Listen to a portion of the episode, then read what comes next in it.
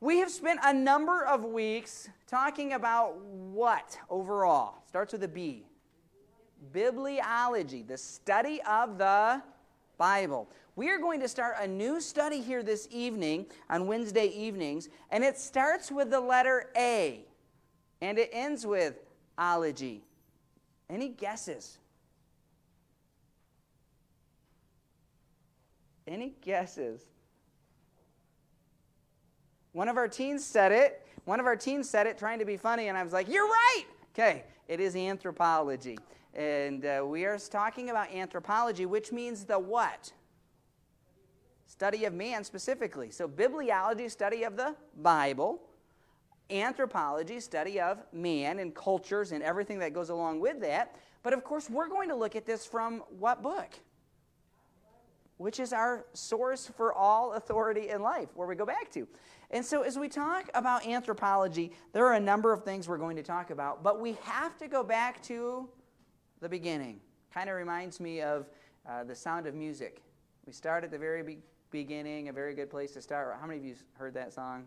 Okay, thanks for humoring me. Okay, uh, but the reality is we have to go back to the beginning, which is where?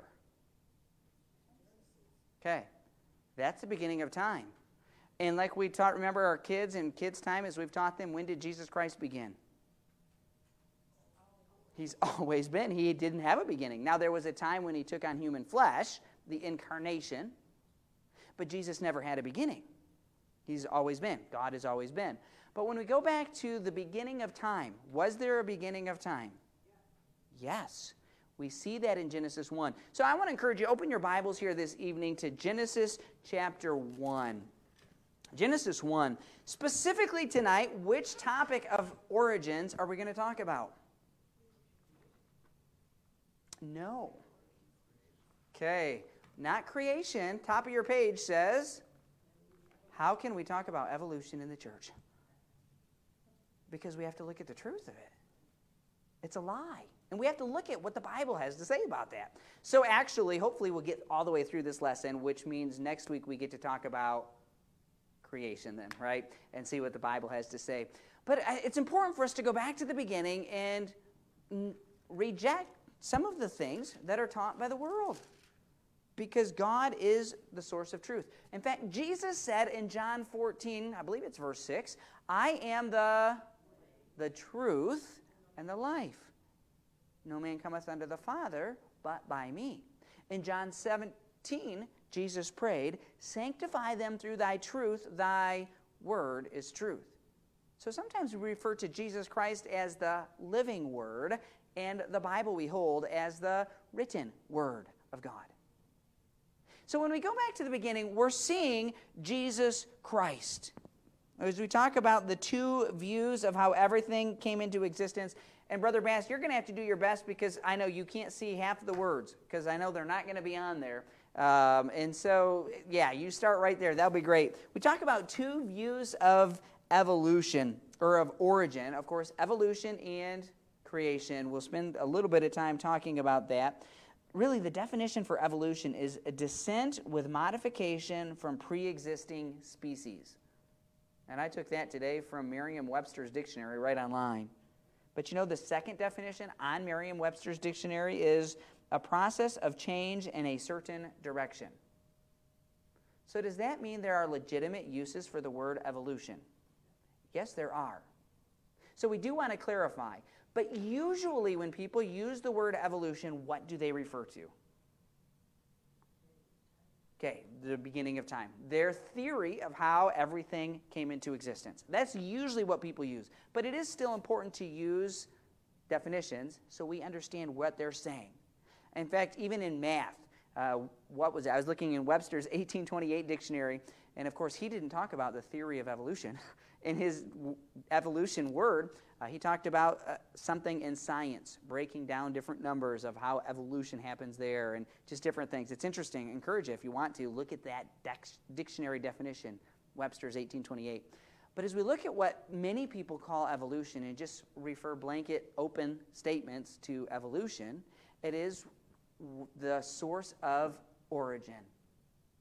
One change from one species to another by the form of mutations that are locked in by natural selection. Now, we know that that's not true, but we don't want to just say, well, we don't believe that. Because really, we need to know why we believe what we believe. We're reminded that we are to give an answer of the hope that lies within us. Do you know why you believe Jesus is the only way to heaven? Yeah.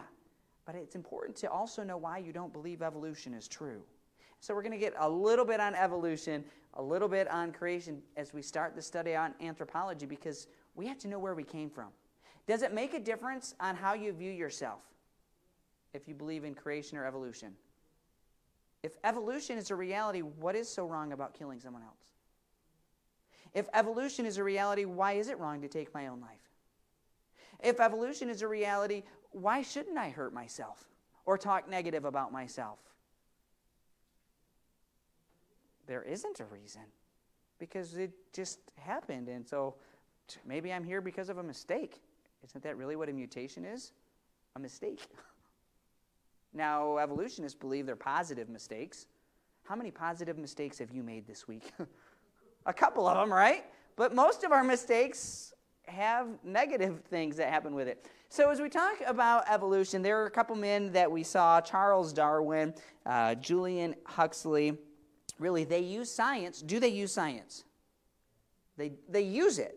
They interpret it, I believe, incorrectly, but, but many of them use it. But in order to believe evolution, they take science and they complete it with faith. They do. They take science and they complete it with faith. Now, do we take the word of God by faith? The just shall live by. But yet the evolutionists knock us and say, well, wait a second. They, they believe in creation, just they think it's by faith. And we follow the science. So we're going to believe in evolution. Now, we don't believe in creation because of the science, but it's incredible to see that the science really does back up creation. So we stop and we think through evolution. But really, something quick I want to talk about is theistic evolution. Any of you ever hear of theistic evolution? Okay, what is theistic evolution?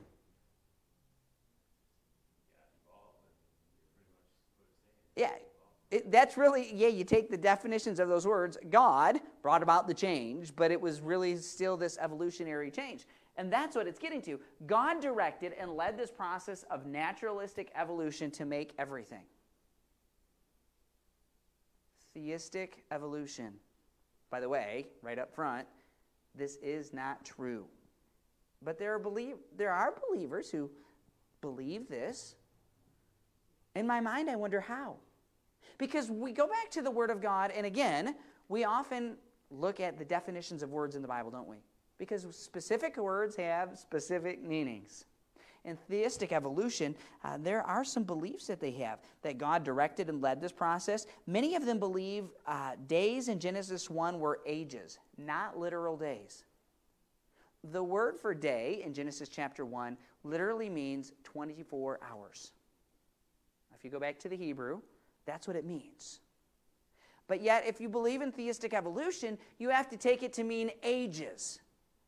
Because, sure, maybe God is the force that got it going. Charles Darwin said God isn't needed in naturalistic evolution. Creationists say God made everything, right? Isn't that what we believe? Because the Bible says so. But theistic evolutionists try to ride both bicycles that are actually going in opposite directions. You ever tried to ride a car going in opposite directions? Maybe as a guy, right? You stood on the trunk of both cars and wanted to see how long you could last. That's kind of stupid, right? But uh, there are people who do stuff like that. That's really what a theistic evolution is doing. They're trying to ride the car that's going one way and says, we don't need God, while riding the car that says God made everything. And so they try to explain away some of the words in Genesis 1. Read Genesis 1 with understanding because God spoke clearly. Remember, we just studied bibliology. God spoke clearly. So we go to the Bible and see words have specific meanings. There are some problems. Man, think about that. If a theistic evolutionist believes that God stepped in at certain points, jumped in, maybe it was to help with the vertebrates or some of these others. And so then Adam came. Adam came into existence, they believe, through evolution. But what do you do with Eve? Because, man, the Bible talks about how God clearly made her. So if God had special creation with Eve, why not Adam? They're trying to appease all people. We must live for the glory of God. We look at what God's word has to say. Uh, and so, really, we, we see that uh, some argue that God was in the invisible force that started evolution. And that was all he was. He was the invisible force that started evolution. That's what some people want to argue. Some then argue that God jumped in at major stages vertebrates, birds, mammals, man, that he just jumped in at those times. Kind of like uh, the deistic view of God, that, that he's that watchmaker who just kind of set it in motion and stepped back and just watched it happen. Is God a personal God? Could we spend the rest of the night talking about that? From the Bible, not just from experience. Though, though by experience, do you know God is personal? Amen? But we look at it through the truth of God's Word. So God didn't just kind of jump in at certain stages and say, oops, I better help this one along. Genesis 1 1. Someone read that for me. Do you know what that word created means? He did it. He made it out of nothing. He made it. In fact, if we look at every section that starts a new day, verse 6, and God said, Let there be a firmament. He spoke it, out of nothing it came. The same in verse 9, and God said, Let the waters under the heaven be gathered together into one place. God spoke it into existence.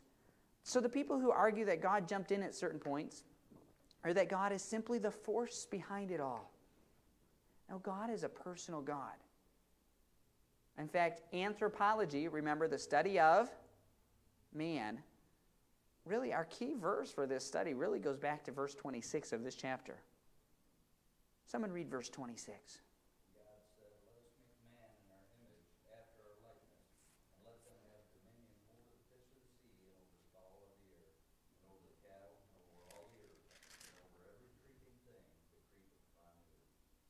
Yeah. And then, really, the first three words of verse 27, Paul. So God created man. Right there. So God did it. So, can theistic evolution be true? No, we didn't just evolve. Evolution or theistic evolution cannot be true. By the way, there's a lot more. If you're interested in studying these out, there's a lot of resources. Answers in Genesis, that's a great place to look. You can get a lot of their resources even for free online. You can see a lot of their old uh, talks that Ken Ham has done and a lot of the other information. Also, Frank Turek is another man who's written some good books dealing with the creation evolution argument. A lot of resources. If you're interested, I'd be glad to point you in some other direction to go a lot further than where we're headed tonight with this. But really, then the basics of evolution. It starts with the planets and stars. It just kind of happened, right? There must have been a big bang. There had to be a beginning. Because really, the science shows there was a beginning. Eh, when we study it, we can see it. Now, we take it by faith because verse 1 says it. In the beginning, God created. But really, science shows there was a beginning of time, which is incredible to look at some of these resources. If you've not watched that or you've not heard some of that, got some great books that talk about why there had to be a beginning, according to science. But we see it wasn't just evolution then, it is God who made it into existence. So some argue that there was the Big Bang, explosion, or some argue that matter is just constantly being created on the outside of our universe. It just continually is created fresh and new, because that's what's going on. But yet we have to go back to what the Word of God says. They believe that life began by chance. Did life begin by chance? No. Because God said, Let us make man in our own image. this is not accidental. You are not an accident. Isn't that a blessing to know? Uh, there are kids who their parents said, of course, not to them directly, some have.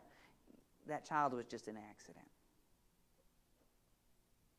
Now, maybe you weren't planning on having another child at that time, but was that child an accident? God knew. You were not an accident. You are special to God. You've been made in the image of God. And so that is an encouragement. Evolution, man, that can be a depressor. But when we look at what the Bible says about creation and the beginning of man, anthropology, it is an encouragement. Life began by chance, they want to argue. They argue that all other living organisms developed. And instead of having problems, they increased in their intelligence. They increased in their complexity. In fact, their equation there is that uh, m plus ns times t equals evolution. And of course, all those, I think I've got some blanks, most of those filled in for you there. Mutations plus natural selection times time equals evolution. A mutation is a mistake. In theory, that's positive. Are most mutations positive? How many of you have ever seen mutations on farm animals or anything? They're not usually positive, are they? In fact, most of the time, any mutation is a fault, is a problem. I remember one of the kids when I was growing up in rural Iowa, there was a mutation. He had uh, one of his fingers, it didn't, I think it was his pinky. It didn't come out here, it came out here. And then it went up. So, like it came out and went up. Was that a positive mutation for him? No, he learned to function with it, but it wasn't a positive thing. And yet, evolutionists want us to believe that mutations, then the natural selection said, oh, these are good things, so we're going to keep those. Well, who's to say that the tear duct would have been kept before the eyelashes or the eyeball or when sight evolved? Well, it didn't evolve. So, really, if we look into this in depth, it's pretty ridiculous. Now, again, we want to be loving, but we look at what the Word of God says, and God makes sense, doesn't He? Even when we don't always completely understand, God makes sense. Mutations are the explanation for evolution. Uh, natural selection preserves the changes, or so they argue. And yet, notice the word it's natural selection, not laboratory selection. What do people try to do with endangered species? How? Okay, so they save them, they want them to reproduce. Do they just leave them out in the wild for anything to happen? No, they try to bring them in and protect them. That's called laboratory selection. But evolution didn't happen in a lab. They're saying this all just happened, and so you are a product of chance, and somehow you miraculously got here, which really it was a miracle if it would have even happened. But God said how it happened, and it was still a miracle. And we take it by faith but science does show us creation is so true. And quickly, I, I, we, we don't, I don't want to spend tons of time on evolution, but there are problems, aren't there? Uh, mutations, there's just a number of things. Oh, uh, with mutations, uh, natural selection, just a lot of problems that there are. Uh, we already talked through some of those. Uh, and then even the fossils, uh, or what time is next. And I've got a quote on the next one. I think the next one, Brother Bass, is their uh, number one. Uh, the probability of one molecule becoming a protein. Uh, the probability of forming one protein molecule by chance is 10 to the power of 243. That's a big number. Now, when it comes to today and probabilities, mathematicians would say that number is impossible to happen. That's what they say, even secular mathematicians. But when it comes to evolution, that number is a possibility. In fact, we're living proof it must be real. But we got to go back to the Bible. God said, and God made us. And so we look at this whole idea of reality of creation. So evolution requires considerable amount of faith. The second law of thermodynamics, second law of thermodynamics says that energy in the cosmos and the universe remains constant, but its usability declines. How many of you would agree your, the way you use your energy is getting less efficient? Right? You get tired faster, right? We go through that we see that. Uh, but that's what happens in life. Uh, so, how do they come by that with evolution then? Everything just got better until it became us as humans. So, what can evolve out of us? What better comes? I mean, again, we could argue through a lot of these things. The fossil record, uh, again, circular arguments. They date the rock by the fossils, then they date the fossils by the rocks. A lot of things we could get into. if you're interested in this, I've got a lot of resources, again, to show you the fallacy of evolution. And uh, I, I, think we've got one more quote. I don't know if it came through on the PowerPoint. You've got it on your paper. I want to encourage you to take a look at that. When it comes to anthropology, we had a beginning. Now, of course, we celebrate our birthday. But I'm talking about the beginning of man. God made us. We are special. Now, in our study on anthropology, we're going to talk about sin. How many of you don't like it when uh, we point out our own sin, right? You don't like it when someone points out your sin? We're going to talk about sin, okay? Uh, because the, the reality of anthropology is we all have sin and fall short of the glory of God. Wait a second. God says that again. So our whole study on anthropology is going to be based in the Word of God. We're going to talk about some of these different areas why you're special, why you need a Savior, yet there was one. Tonight, as we talked about evolution, I'm thankful that I didn't evolve. I'm thankful that God loves me and made me. And this week, maybe you're going to be struggling in your emotions. Maybe you say, Well, I would never take my own life. At least you wouldn't plan on it. But don't even get to that point because you are made in the image of God. You are special. God loves you. And that is a comfort when times are tough. Father, we're so thankful for your love. And just this time we've had tonight, God, as we've shared praises and prayer requests as a church family, God, you know all of those. And again, we, we pray for each other. God, as we had opportunity to pray for some missionaries tonight, God, we remember uh, Brother Bucher and the Wallaces as they serve in their separate locations. God, as we had time even to think about the ant, God, we praise you for creation and how, again, it shows your handiwork, and even that we can learn from that. God, as we took some time to look at some Bible trivia, and just remember that your word has details and is so important to us in life and affects us in so many areas. And then, really, as we wrapped up this night talking about evolution, God, I'm thankful that we did not evolve, but that you made us special in your image. I pray that you would encourage us with that truth tonight and this week. Thank you so much for all that you've done for us. And it's in Jesus' name. Okay, I'm glad we could come together. How many of you are glad we could be in the house of the Lord together? Right, what a blessing. I'm thankful for fellowship. I, I, I love listening to podcasts, I love listening to preaching. There's nothing about fellowshipping together. I'm glad each of you online are here. But oh, what a blessing to be in the building together and worship God.